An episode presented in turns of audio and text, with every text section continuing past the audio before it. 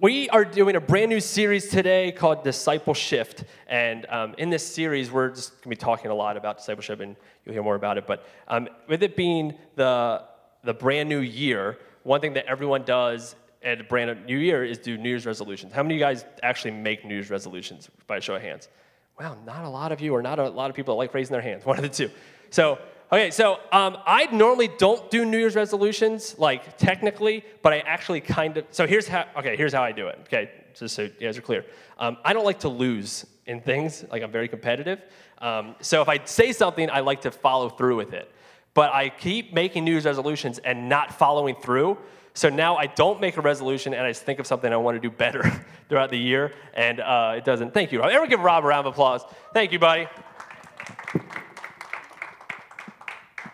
I speak in front of people consistently. A lot of times I'm never nervous. I was never more nervous than I was walking behind the screen. Like, I, I was like, oh, I don't want to see me do that. Anyways, um, so uh, New Year's resolutions, um, I don't really make them because I don't want to lose in them. So I think of things that I wanted to be better at throughout the year and try to do those. And throughout, uh, what I thought would be fun to do to start with it being the brand new year is go over the top 10 New Year's resolutions. Top 10 New Year's resolutions. Um, and you'll probably be able to guess a lot of them. So here they are. Number 10 is this read more. Any of you ever had that New Year's? By show of hands, when I say them, if you've had that New Year's resolution, raise your hand. Read more. Anyone ever have that resolution? I did last year. I had that was my resolution without making a resolution, and um, I did read more, but I didn't read as much as I wanted to.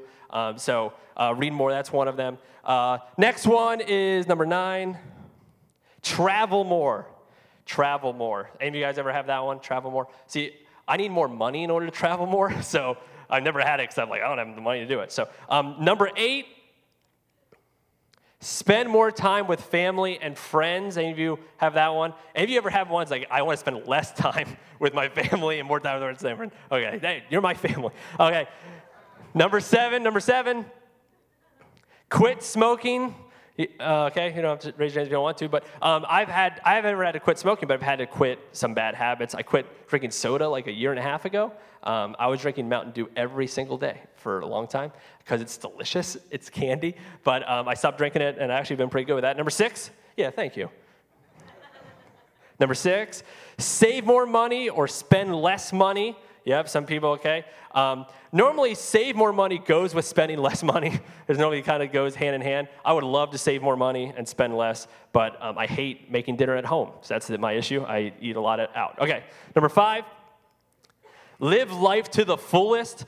This was on every list I found. It said this. This is a stupid New Year's resolution, I think. Because anyone, yeah, yeah, I lived life to the fullest last year, I guess. Like, that's, anyways. Um, and if, I mean, unless you've had it, I don't want to make fun if you have had that one, but I think it's a silly one. Yikes. Okay, next one, number four. Learn a new skill or hobby. I know people that learn how to do like woodworking or stuff, something like that. Any of you ever had a, that one? I'm going to change. No, nobody? No one wants to be mentioned. Okay, number three and so we're starting to get to the familiar, get organized. That's obviously one for me. I need to do that this year, actually. My desk is a mess and my wife hates it. Um, so get organized. And then number two, we're starting to get to the ones everyone knows lose weight. Like, I would like to lose some weight. You know what I mean? So, and then number one, the way you lose weight is you exercise more. So that's number one. So I, that's always mine exercise more because I exercise about once every three months. So I think I need to do better than that. And I think I probably can. I bet I can do twice every three months. It probably won't be that hard. So, New Year's resolution. What do you think is the percentage that people actually follow through in the New Year's resolution? Yell it out if you just give me a guess. Any guess? Someone said it. I think Steve. Eight percent is the number. Eight percent of people actually complete their New Year's resolution and stick with it. Eight percent, which seems about right. Eight percent seems about right to me. Eight percent is about right. But there's something about a a new year and there's something about, especially a new decade in 2020, that just brings out things that we want to change. Or we want to review we want to look at differently we want to look at a different point of view. It just kind of changes it for us for at least for me where it brings out this new idea of doing something new. And as your as your pastor I, i've been wrestling with not only something new for me in my own life but in this church going into 2020, into a new decade, what is it that God wants us to look at differently? What is it that God wants us to do differently? What is that? What is it that God wants us to focus on or refresh ourselves on or change our focus on when it comes to 2020? And here is what I believe the answer is it's discipleship. I think that God wants us to be better disciples. I don't think it's just this church. I think that should be every church's mindset that we should be better disciples. We should be better at discipleship. And that's something that I've been trying to do in my own personal life, and I think as a church that we should be doing. And here's our definition for disciple. Um, and if you have your notes, you can write this down as well. Here's the definition, it'll be up on the screen. A disciple, a disciple is someone that is becoming a lifelong learner of Jesus and helping others become a lifelong learner of Jesus. So a disciple is someone that personally you are trying to learn more about Jesus. Because you're never get to a point where we reach the end.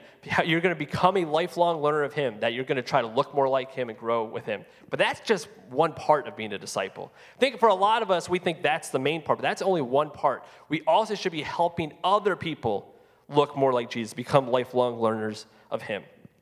I believe for everyone in the room that would say that you are a follower of Jesus, for all of you that, that confess to that, I believe that most of you, if not all of you, want to be a better disciple. Like, I'm not saying anything radical here. Like, most of you would say, yeah, that's, I want to be a better learner of Jesus. Yeah, I want to I want to do that. And we all have great intentions. But even though Jesus commands it of us, and we all want to do it, we're not all doing it. There's a gap there. And I'm not sure why we have that gap. Jesus commands it. In Matthew chapter 28, um, verse 18 through 20, it says, All authority in heaven and on earth has been given to me. Therefore, go and make disciples of all nations, baptizing them in the name of the Father and of the Son and of the Holy Spirit, and teach them to obey everything I have commanded you. And surely I am with you always to the very end of the age. See, Jesus commanded that his disciples not only be a disciple, but disciple other people. He commanded it. It wasn't a suggestion like, hey, as long as you're an extrovert, then go do this. Hey, as long as you're really good with people, you should do this. No, he says, you need to learn more about me and tell everyone else so that they can also learn more about me. That's what Jesus commanded his disciples to do.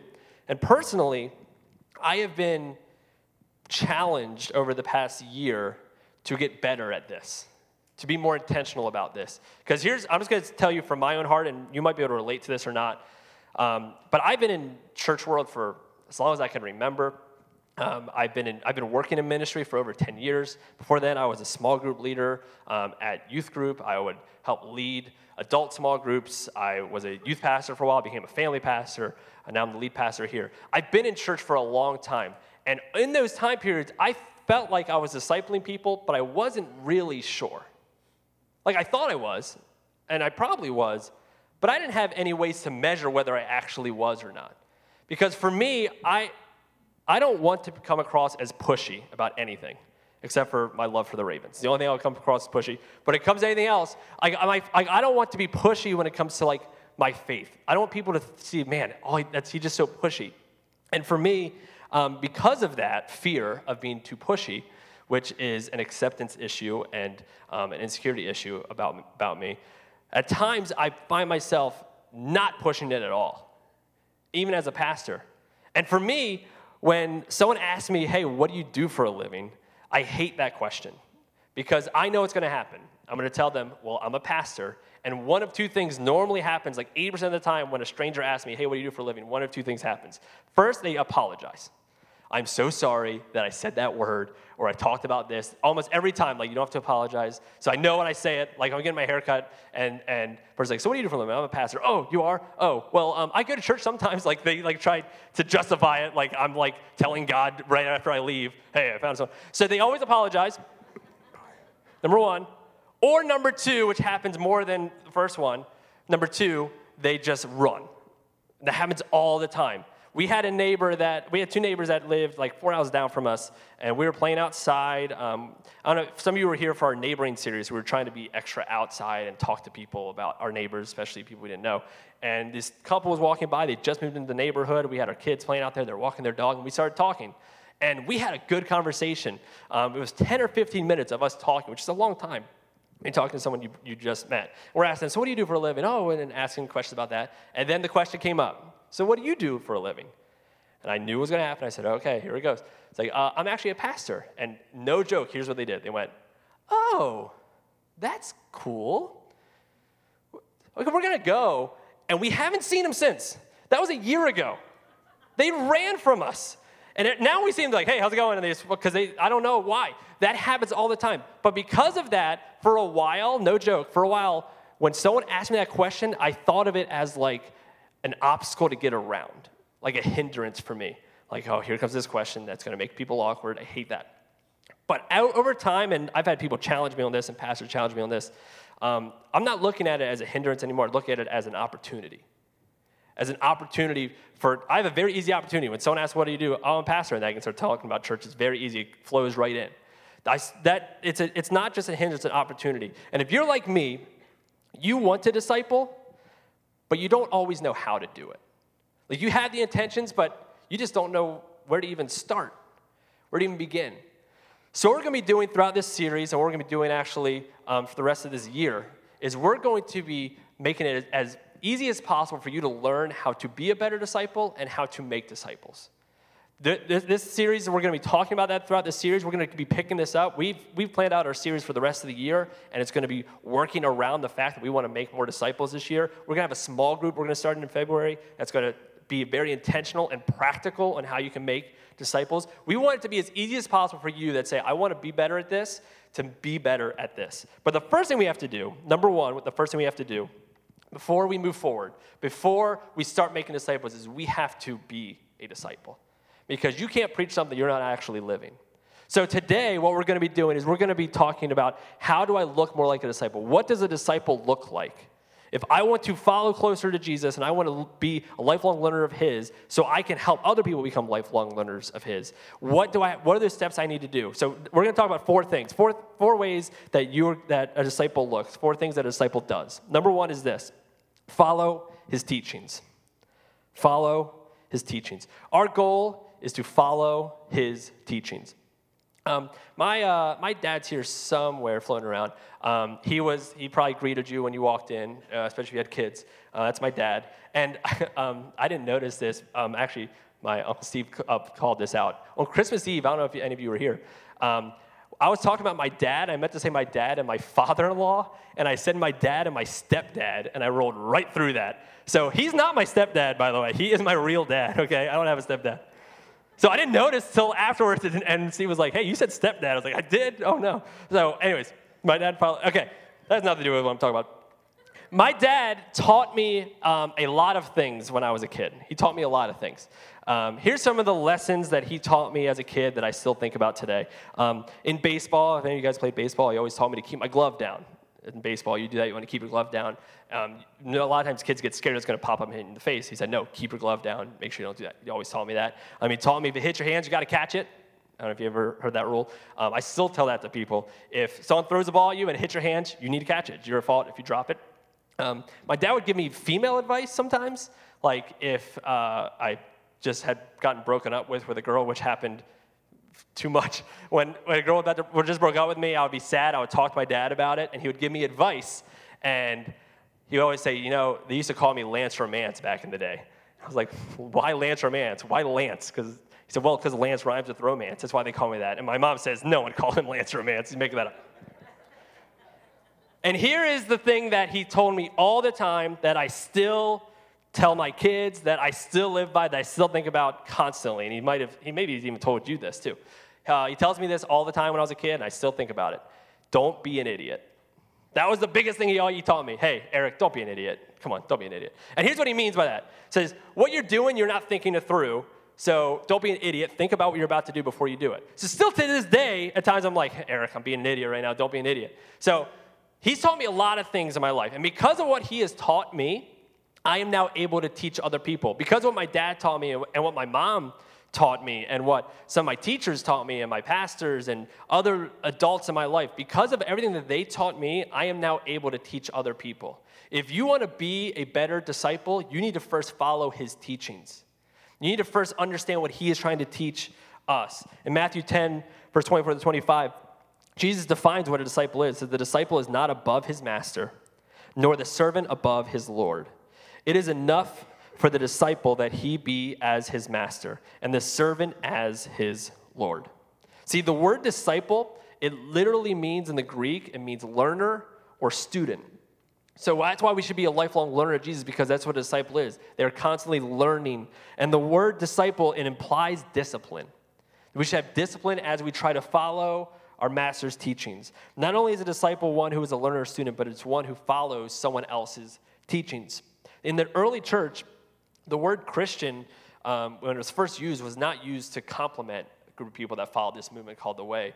It was used as a derogatory term to, to make fun of people. And the reason why they said Christian is because what they were saying is, you, all you are are people that just try to be like Christ. That's all you're trying to be. You're, you're, all you do is imitate Christ. And I think that would be a great way for the rest of the world to look at us. And all these Christians do, they just keep trying to be like Jesus all the time. But that's not what they normally think about when they think about us, right? They think about, oh, they're just judgmental, they're hypocritical. Where we should be more like imitators of Christ, and the way we do that is by following his teachings. So the question I want to ask you is are you willing to follow his teachings? Now, I know we all will say yes, but think in your life are you actually willing to follow what Jesus is teaching us to follow? Because a lot of us say yes to the easy things, but then when it comes to the hard things, think about those things that you struggle with that you know you shouldn't. And for some of us, we have those things that we just say, well, I'm just, that's just what's going to be. It's, it's my life now. No, do we actually follow his teachings? When Jesus says, hey, you should read your word consistently, and we talk about how you should read your word consistently and pray consistently, are you actually going to follow his teachings? Or are you going to say, yeah, I want to follow his teachings, then you never apply it?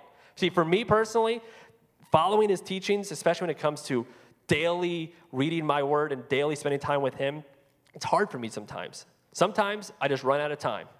And to be honest, sometimes I just don't have the energy or I just don't want to spend time.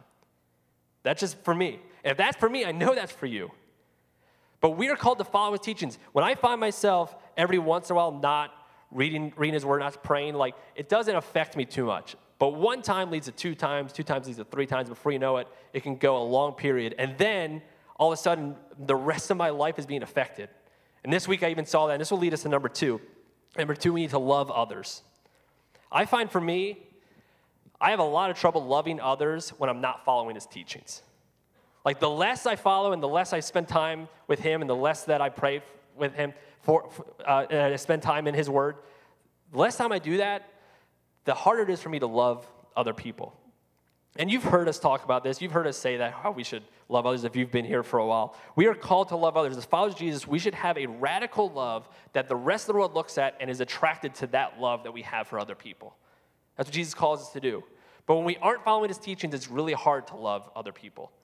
Like I said, this week, I had trouble kind of keeping up with, the, with my spending time with God and just making that a priority.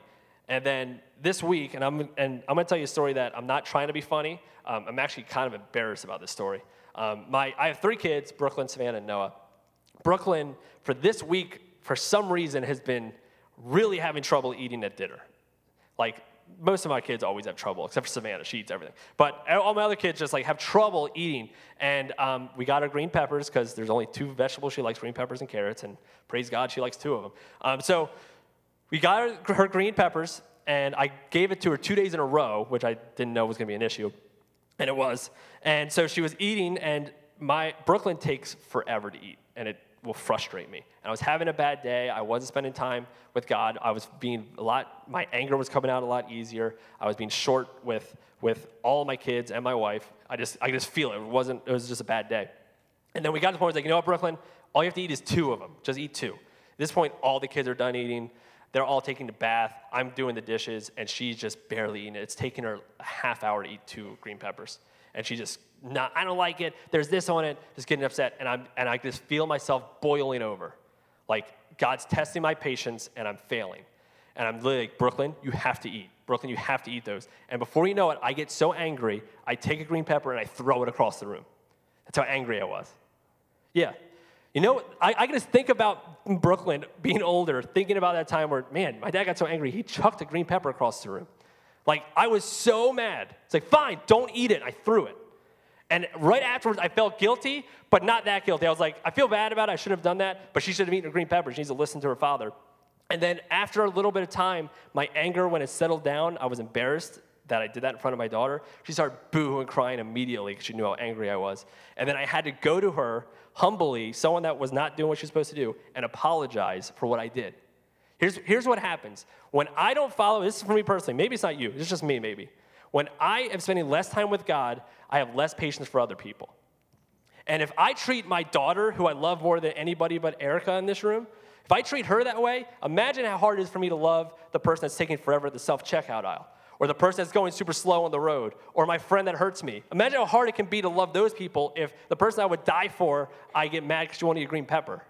Like, think about that. We are called to love other people in a radical way. Disciples love others. John 13, verse 34 35 says, A new command I give you. Here's Jesus talking Love one another. As I have loved you, so you must love one another. By this, everyone will know that you are my disciples, if you love one another. A disciple loves. How does a disciple love? The way Jesus loves us. And we hear that and we go, Yeah, Jesus loves us. But let's really think about that. Think about the worst thing you've ever done in your life.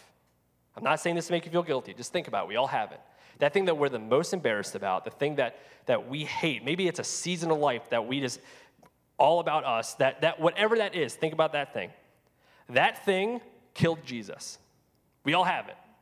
If it was just me who had it, he would have still died. That thing killed Jesus, but Jesus still looks at you and says, I love you so much. I'm going to take the penalty that you should have for what you did, and I'm going to take it up with me. That's the love Jesus has for us. And, and we are called to love the way that Jesus loves us. And by the way we love Jesus, we love other people, everyone will look at us and go, that's a disciple. Not by your church attendance, not by your Bible reading plans, not by your prayer life, by the way you love other people is how other people will look at you and go, man, that's a disciple. That's what identifies you, the way you love others. You are called to love people.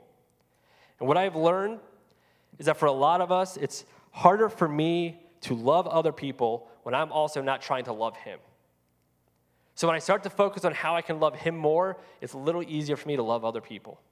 Number two, a disciple we love, they love others. And number three, we bear fruit. Disciple also bears fruit.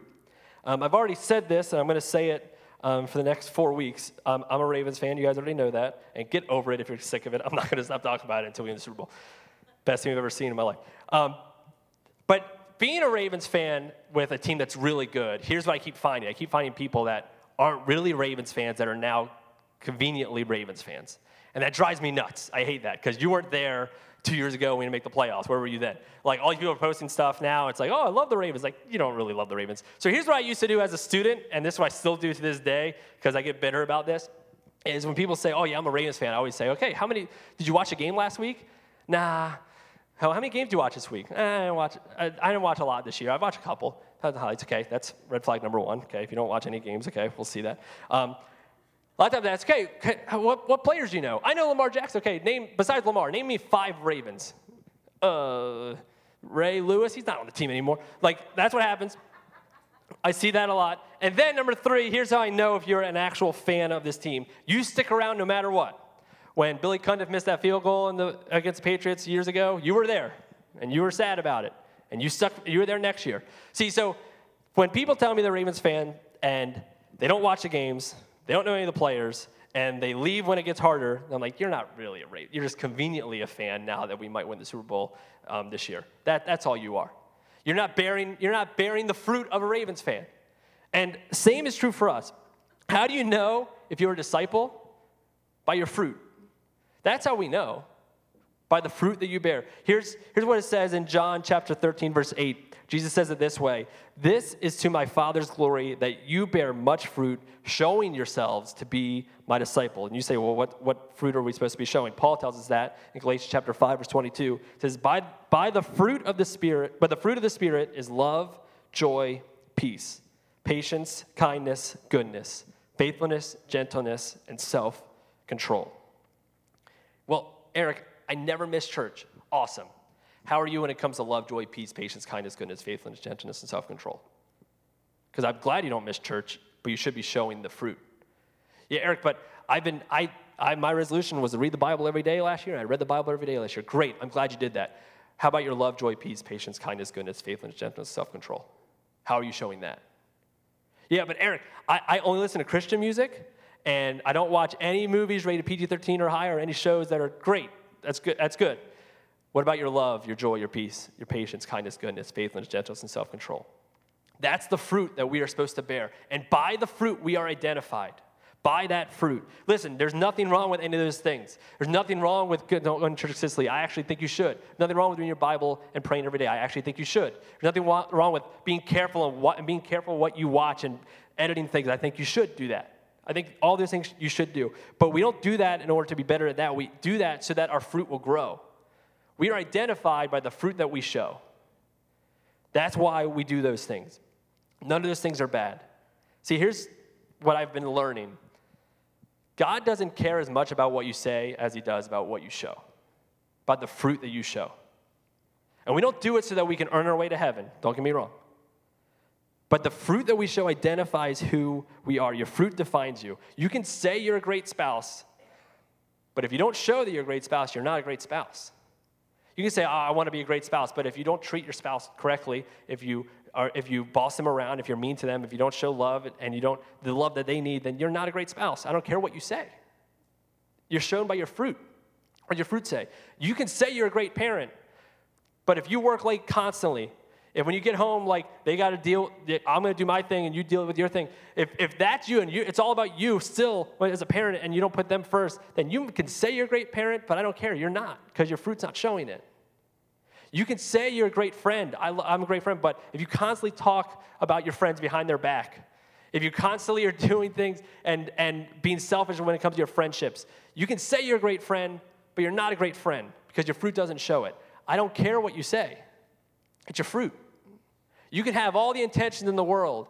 Intentions are great, but if you have intentions, don't live it out, it doesn't matter. We define you by your fruit. We did a whole series on this um, in September called Roots. And it, the, for a lot of us, we think we are a good follower of Jesus, but we don't show any of the fruit. It's like us having a peach tree and calling it an apple tree. Like, no, it's an apple tree, yeah, but that's not what the fruit says. The fruit says it's a peach tree. You're, you're, it's a peach tree. We should be showing the fruit. We should be bearing fruit in our life. Your goal isn't to look at the fruits and go, okay, uh, love is, I need to show more love, so I'm going to just try to, to work on my love. Or uh, I, am lacking in joy, so I'm going to try to work more on joy. That's not the goal. That's not how you produce fruit. You know you produce fruit? You follow Him as close as you can. And what's going to happen is you're going to start to love easier. Going to start to have joy more. You're going to be faithful. The fruit will come when you work on your relationship with Him, when you become a lifelong learner of Him. It's just natural. You don't have to focus on the necessary fruits. You focus on learning more and falling more in love with the Savior of the world. And when you do that, your fruit will show because your fruit is what identifies you. You need to bear fruit. Number three. And then number four, we need to endure the cost. Here's really why I think a lot of us don't enter into discipleship there's a cost. It's going to cost you. It's not easy. You're going to have to sacrifice for it. And I think we, we, we don't like to think that once it gets hard, we're not going to do it, but that's why a lot of us don't do it. That we're willing to accept and follow Jesus because he gets us into heaven, but when it comes to actually sacrificing to show that he is a priority, we go, well, I don't know about that part. There is a cost involved with being a follower of Him. Being a disciple is going to teach you not how you can have better self improvement.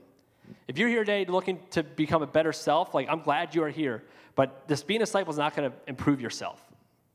What it's going to do is going to improve Himself in yourself, which is better. There's going to be a cost involved. In fact, here's how Jesus says it If anyone comes to me and does not hate father and mother, wife and children, brothers and sisters, yes, even their own life, such a person cannot be my disciple. And whoever does not carry their cross and follow me cannot be my disciple. What, what does this mean? Does this mean Jesus calls us to? No, of course, if you look at the rest of Scripture, we're not called to hate our mother and father. Here's what he's trying to say In comparison to our love for him, everything else doesn't even look like love because we love him so much. That should be our number one priority is to love our Creator so much. Are you still willing to follow God, even if it causes conflict in your family? You don't create the conflict. You should be doing everything you can to live at peace. But sometimes you will follow God in a way, or you have a faith, and your family will understand it. And it will create conflict in your family. Are you still willing to, to follow God even when it creates that conflict? Are you? Are you willing to follow God even if it means you have to sacrifice things in order to put Him first? Like, I have friends that um, uh, that are uh, have not, nothing to do with Jesus are wouldn't consider themselves Christians, and I even have friends that, that are atheists that I've talked to, and they and somehow we brought up tithing, and they just don't understand it. Why would you give 10% of your money back to a church? It doesn't make any sense. And I can't explain it to them, but as a follower of Jesus, we're called to put him first in every, every situation, right? In every area of our life. Are we willing to do that even if it literally costs us something? If we have to sacrifice time and our resources in order to do it, are you willing to follow God even if it means you have to act differently than everybody else? Are you still willing to follow God then? There is a cost. We have to endure the cost. Jesus didn't die so that he could be Lord of your afterlife. He died so that he could be Lord of your afterlife and your life today. And for some of us, we accept Jesus so we can get to heaven. We don't understand. There's a cost involved in being a disciple. It will cost you. If you're following Jesus in a way that isn't costing you anything, you may be a convenient fan of his, but I don't know if you're a disciple. It's going to cost us. It's going to cost. Then some of you are thinking right now, then why in the world would I do it? And if that's your question, I understand that question. But if that's your question, you don't understand the magnitude of your sin. You don't understand what he did for you. You don't. Because if we truly understood what sin does in our life and in this world, if we truly understood the depths of our sin, and if we truly understood that Jesus paid the worst penalty possible for you and for me, we would take the cost because he's given us life. He's given us hope that we don't deserve. He's given us grace. So if that's your question, you don't understand the cross. And here's what it all kind of comes down to. Like I said, a disciple is becoming a lifelong learner of Jesus and helping others become a lifelong learner of Jesus. And here's what I know I believe that many of you want to get better at discipleship. I'm going to actually close with this, Frank, coming up. I believe that many of you want to get better at discipleship. And I believe that a lot of us have those intentions to getting better at that. Especially if you're here in your apologies. If you're, if you're here and you're just checking things out, I'm just so happy that you're here. But if you're here and you are a follower of Jesus, I believe a lot of you want to get better at this. And our excuse has been for a while, I just don't know how. And I'm, I'm telling you now, for this, especially this year, we're going to give you the tools that you need in order to get better. We're going to get super practical in this series on how to get better, but it's going to start with a decision that you have to make now a decision that you know what i don't want to i don't want to just play church anymore. I just want to say i want to be a disciple and then not actually disciple anybody. I actually want to move towards that. And i want you to have good intentions but if all of you have is intentions and that's it that's not going to be enough. Because here's what i know. For some of you the i don't know how excuse is now gone because we're going to teach you how. So if that's been your excuse i recommend don't come the next three weeks. Because that excuse is going to be gone but for some of us, we don't want to pay the cost that it takes to disciple, uh, to be a disciple, and to help others disciple. I don't want us to confuse the fact, which I think a lot of us do, including me. I'm not preaching at you, I'm preaching with you. I think for a lot of us, we hear a sermon like this and we go, I agree with this, and then we think that's good enough you know what? I'm, I'm all for that sermon. That was a good sermon. I need to do better at that. You're right. We have, and we leave the intentions, and then we never change. That's not enough. I'm glad you have the intentions. Don't confuse hearing and intentions with doing, which a lot of us do. See, I, I believe that, and the Bible tells us that Satan is the father of lies and deceit. And I believe a lot of us, I heard, uh, I think I heard Francis Chan talk about this.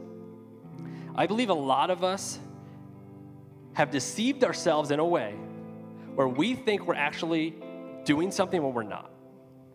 That we think because we heard it and we have all the intention in the world, that we're doing it.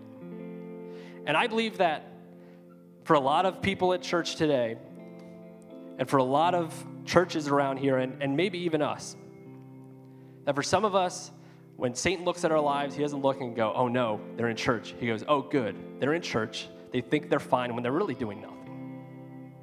That's my worry. I heard that this week. That rocked me. Because as your pastor, I didn't read the Bible much this week. It's like, is that me? I don't want to continue to go in 2020 thinking, you know what? Just believing and having good intentions, but not doing anything for anyone is good enough. I want us to take that leap, whatever that gap is, of I believe it, I want to do it, I'm going to start doing it. But it starts with that decision. And here's what it really starts with for a lot of us it starts with one word repent. And we hear the word repent and we think, oh, like, we think, oh, I need to say I'm sorry. That's not what repent means. Here's what repent means I'm going this direction, I'm turning around. I'm going in different directions. John preached about repenting, Jesus preached about repenting. I think for a lot of us, 2020, the best way we can start 2020 is repenting. Is repenting, saying, God, I am no longer going this direction. I'm making the decision right now to turn.